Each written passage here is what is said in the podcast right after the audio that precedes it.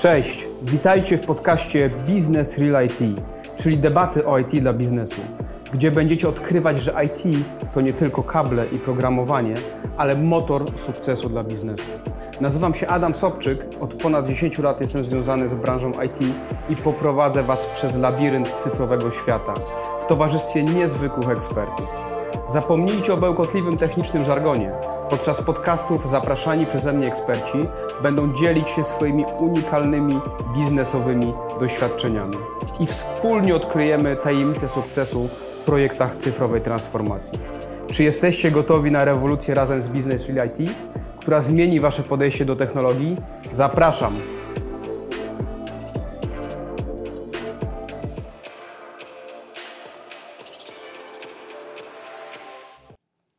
Cześć, witajcie w kolejnym odcinku podcastu w serii Business Real IT, czyli debaty o IT dla biznesu. Dzisiaj temat bardzo ciekawy, bo porozmawiamy od czym zależy sukces projektu informatycznego, ale z perspektywy właściciela firmy. Według danych e, firm Chaos oraz PMP 20% projektów kończy się fiaskiem, 50% co prawda kończy się, natomiast ponad budżetem i czasem i tylko 30% kończy się sukcesem. Te dane pokazują, jak istotny jest dzisiejszy temat i jak istotne jest pamiętanie o tym, co trzeba zrobić, o czym należy pamiętać, aby projekt zakończył się sukcesem. Moim gościem dzisiaj jest Paweł Krajewski, prezes firmy Intersys. Paweł, prośba o kilka zdań o Tobie. Cześć, jestem prezesem i głównym właścicielem Intersysu. Od kilkunastu lat jestem też założycielem mm, firmy, która specjalizuje się we wdrażaniu systemów informatycznych na platformie Dynamics. Tą platformę, platformę Microsoftu wybraliśmy na samym początku y, założenia spółki i konsekwentnie realizujemy projekty w tej technologii. To zacznijmy może od pytania przezornego. Od kogo czy od czego zależy sukces projektu? Y, każdy projekt to jest proces złożony, który zależy i od zamawiającego, i od firmy wdrożeniowej. To jest podobnie jak z budową domów. Jeżeli sobie źle zaprojektujemy dom, to też tak firma wykonawcza ten dom nam wykona i później możemy mieć pretensje tylko do siebie, że go tak zaprojektowaliśmy. Także z firmą, z projektami informatycznymi jest podobna relacja. Jeżeli jesteśmy klientem i mamy jakąś potrzebę biznesową i jej jasno nie sprecyzujemy, nie, nie dedykujemy do tego odpowiednich ludzi, wówczas nie można oczekiwać po firmie wdrożeniowej, że ona będzie myślała do przodu i wiedziała za nas, bo ma doświadczenie na rynku, ma doświadczenie z różnych projektów, zna technologię. Jeżeli mamy takie podejście, to niestety taki projekt nam się nie zrealizuje i będzie w, tych, w tym procencie, o którym mówiłeś na początku, czyli, czyli projektów, które się nie zrealizowały w pierwotnie zakładanym budżecie, czasie i y, zakresie. No właśnie, bo jeśli spojrzymy sobie na mm, statystyki, to średnio każdy z PM-ów po stronie dostawcy, niezależnie czy mówimy o Intersys czy o innych dostawcach na rynku, ma za sobą kilka, kilkanaście czy nawet kilkadziesiąt projektów informatycznych zakończonych w większości zapewne sukcesem. Natomiast jeśli spojrzymy na klienta, to zazwyczaj są osoby, które pierwszy, drugi czy trzeci raz stykają się z projektem tego typu oraz projektem o takiej kompleksowości. I na co Twoim zdaniem warto zwrócić uwagę właśnie po stronie klienta, żeby skupić się na tych obszarach, które zagwarantują nam większą szansę na osiągnięcie sukcesu? Znaczy przede wszystkim e, klient musi dokładnie wiedzieć, czego oczekuje. Znaczy nie musi znać technologii, od tego jest partner technologiczny, czyli w naszym przypadku, e, jeżeli wybierze w procesie przetargowym platformę Microsoftu, to my możemy nim być, ale przede wszystkim musi wiedzieć, czego oczekuje po zmianie, no bo zmiana jest z jakiegoś powodu, tak? Czyli e, każda firma przechodzi jakieś etapy rozwoju i w pewnym momencie dochodzi do pewnych barier, że technologia, którą wybrała na początku, co jest naturalne na początku, patrzymy na koszty i bierzemy zazwyczaj najtańsze rozwiązania, zakładając, że być może się rozwiniemy, ale w pewnym momencie skala rozwoju przekracza możliwości technologiczne tego rozwiązania, które wybraliśmy.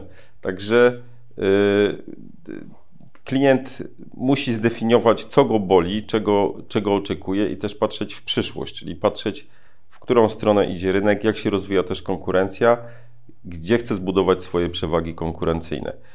I jeżeli ma to zdefiniowane i da odpowiedni zespół, to jest też niezmiernie ważne dla powodzenia projektów informatycznych, że klient musi mieć budżet i odpowiednio y, delegowany zespół, który taki projekt poprowadzi.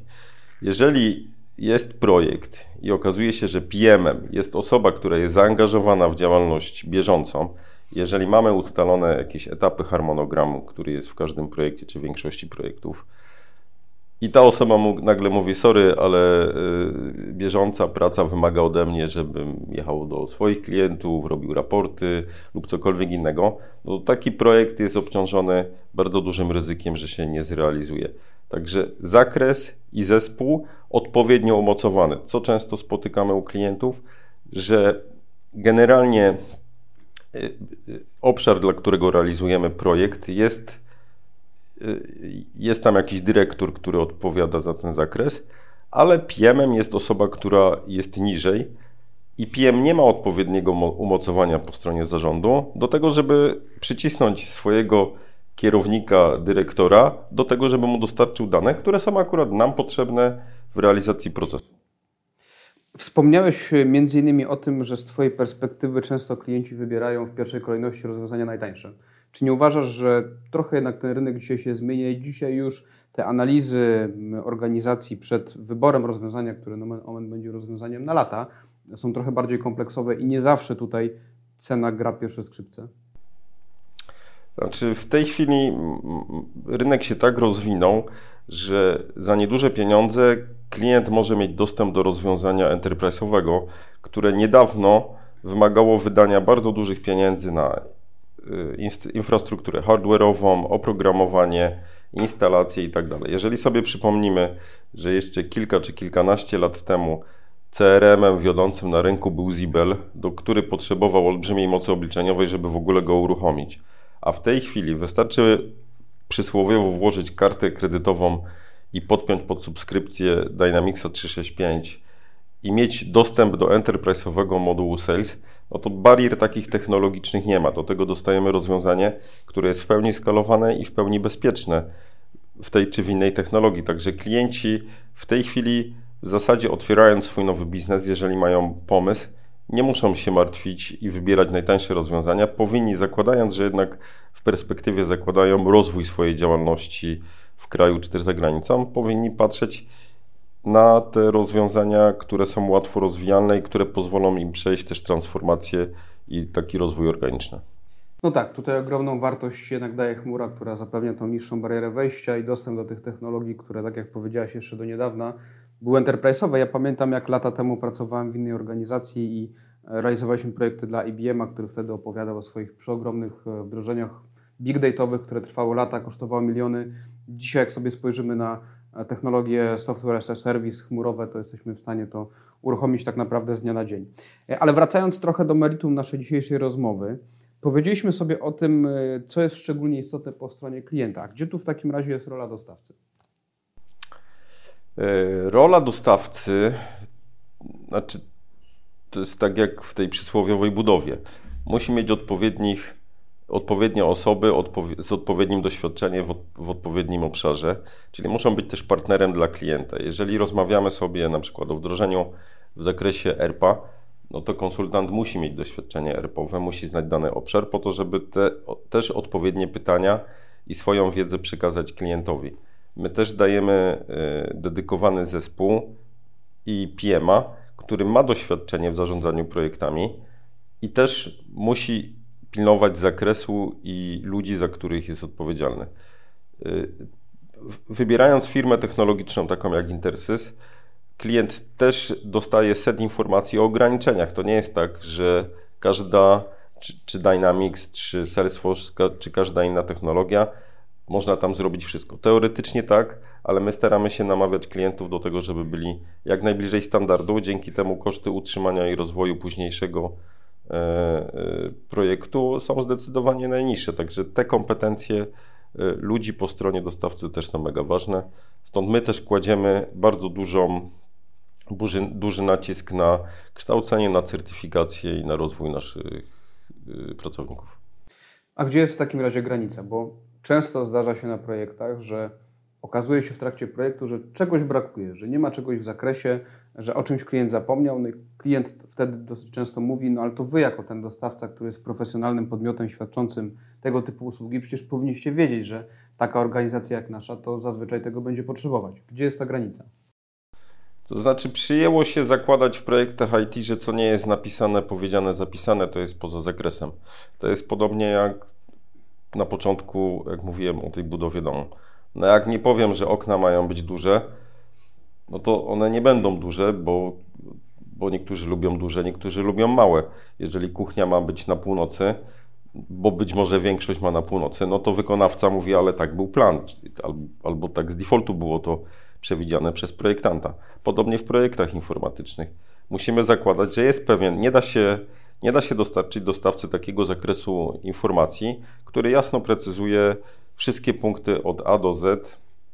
Po to są też spotkania analityczne, po to są rozmowy, po to jest też potrzebna dostępność y, po jednej i po drugiej stronie, że jeżeli mamy jakieś pytanie, jeżeli mamy jakiś obszar niejasności, to klient powinien nam go wyjaśnić, jak rozumie dany zakres. I wówczas razem z klientem ustalamy, czy to jest w skopie projektu, czy poza.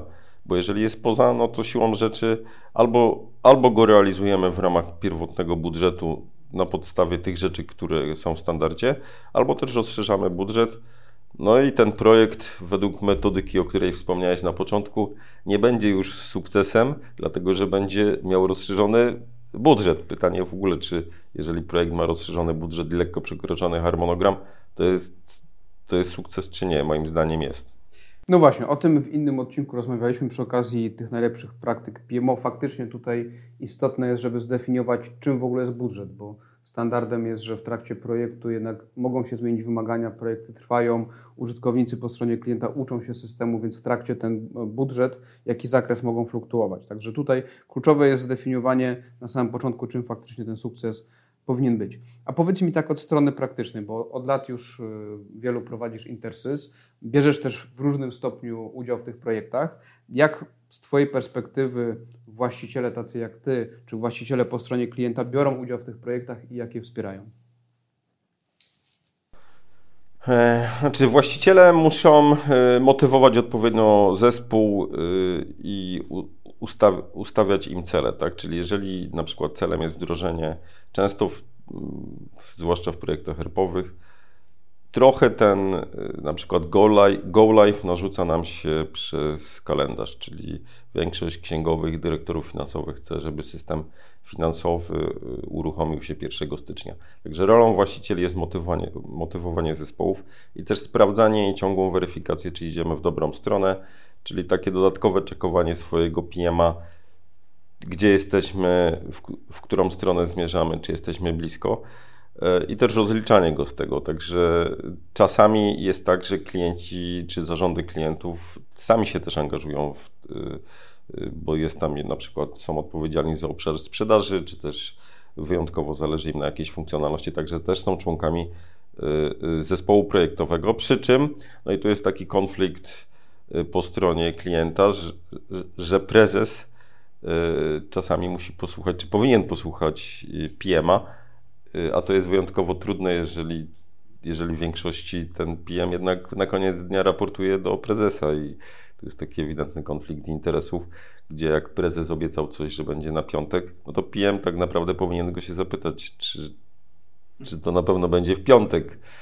I teraz siła nacisku na taką osobę z punktu widzenia PM może być dość słaba. No tutaj, tutaj kluczowym elementem tak naprawdę dla PM jest to, żeby on był odpowiednio umocowany do tego, żeby móc realizować to, co zostało przed nim postawione.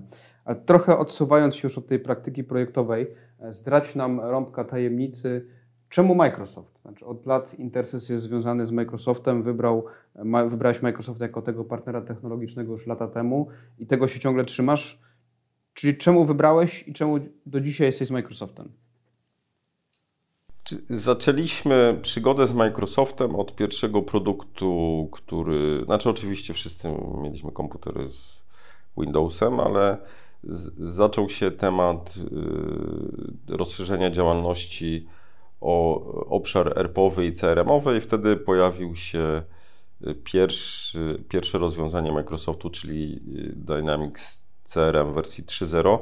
No i uznaliśmy z ówczesnym wspólnikiem, że to jest ta technologia, którą powinniśmy próbować, widząc o tym, że obszar sprzedaży to powinien być lepiej wspierany, bo tych narzędzi, które są na rynku, no oczywiście był ten życzony, yy, życzone rozwiązania enterprise'owe, które były bardzo drogie i dla średnich yy, firm nieosiągalne, także zdecydowaliśmy się na Dynamicsa.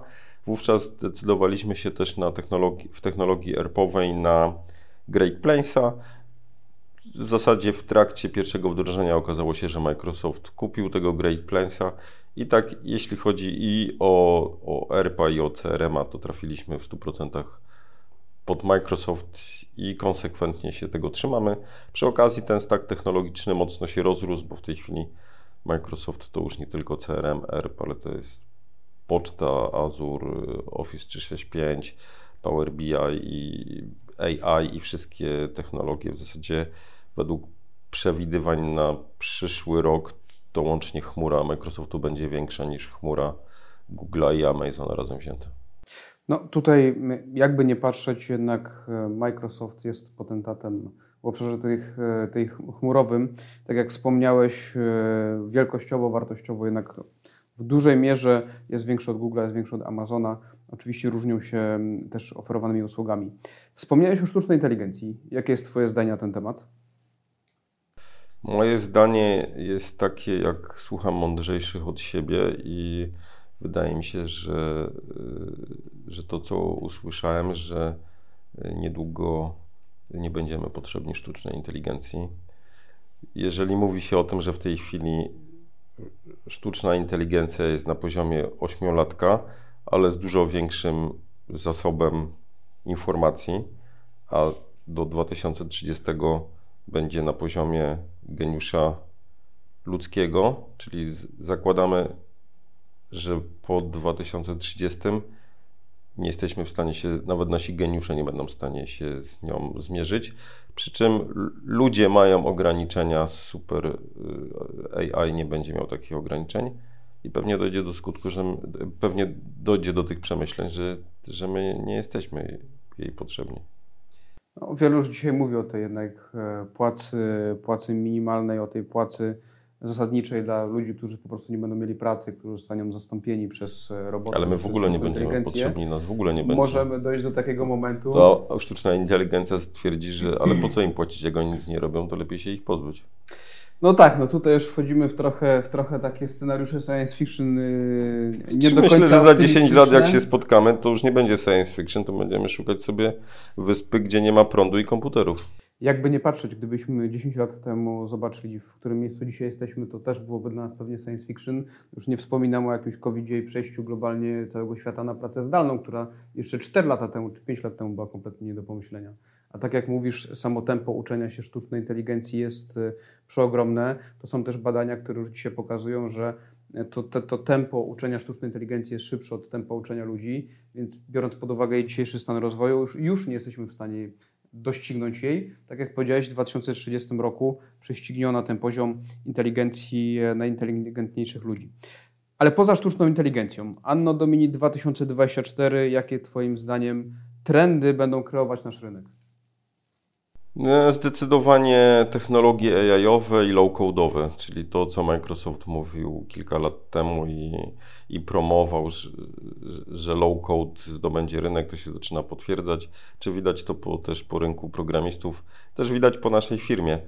E, tak jak w międzyczasie zatrudniliśmy przyrost konsultantów, to jest jakieś 300-400%, to w dziale programistycznym mamy przyrost na poziomie 20%.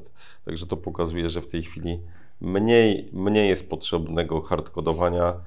To jest jeszcze wykorzystywane y, programiści na pewno przy takich mocno customowych rozwiązaniach i przy integracjach są potrzebnych, ale wiele rzeczy, które do niedawna trzeba było programować, w tej chwili konsultant może robić sam. Także AI, low code, no i oczywiście chmura. Tutaj jest y, to, to jest najlepsze rozwiązanie dla klientów y, i, i, i chyba i też najbardziej efektywne kosztowo. No ale to, to, o czym Ty powiedziałeś, to już jest też ten, te trendy, szczególnie low-codowe, które zauważają klienci. To, co jeszcze kilka lat temu byłoby nie do pomyślenia, bo szczególnie ci klienci z Europy Środkowo-Wschodniej byli przyzwyczajeni do tego, że ich organizacja jest czymś kompletnie wyjątkowym, unikalnym i wszystko trzeba było zrobić całkowicie customowo. Tak dzisiaj coraz częściej stykamy się z sytuacjami, w, którym, w których klienci sami pytają się, czy coś jest programowaniem, czy coś jest standardem. I jeśli jest programowaniem, jak to zrobić, żeby jednak wykorzystać standard. Więc absolutnie to są na pewno te trendy, te kierunki, w, w których stronę idziemy. E, krótko podsumowując, chciałbym te, te najważniejsze key takeawaye wyciągnąć z naszej dzisiejszej rozmowy. Myślę, że wracając do meritum spotkania, sukces to jest przede wszystkim efekt pracy po obydwu stronach. Tutaj jest Absolutnie. zarówno ważna rola dostawcy, jak i rola klienta i ważne jest zbudowanie świadomości. Myślę, że jednak tutaj większy jest nacisk na dostawcę, zbudowanie świadomości przez dostawcę na kliencie, żeby on zrozumiał, jaka jest jego rola. Po drugie, istotne jest też to wsparcie właścicieli, o którym bardzo często e, zapominamy. Ja, w, biorąc udział, w, myślę, że dzisiaj już setkach projektów, w, na palcach obydwu rąk byłbym w stanie wymienić projekty, w które zaangażowany był właściciel w jakiś sposób e, bezpośredni czy pośredni, a ważne jest to, co powiedziałeś, żeby oni jednak budowali te wizje, budowali cele mm, i zaangażowanie po stronie swoich zespołów. No i na koniec te trendy. Sztuczna inteligencja, e, inteligencja optymistycznie, ale z dozą zachowawczości, tak jak zwróciłeś uwagę, oraz low-code i chmura. Bardzo Ci dziękuję, Paweł. Myślę, Dzięki. że to jest ciekawy wywiad e, dla wszystkich, którzy go słuchają. Was niezmiennie zapraszam na kolejne odcinki oraz na stronę intersys.pl, gdzie znajdziecie nasze podcasty i wiele więcej. Do zobaczenia. Do zobaczenia. I kupujcie wyspy bez prądu i komputerów.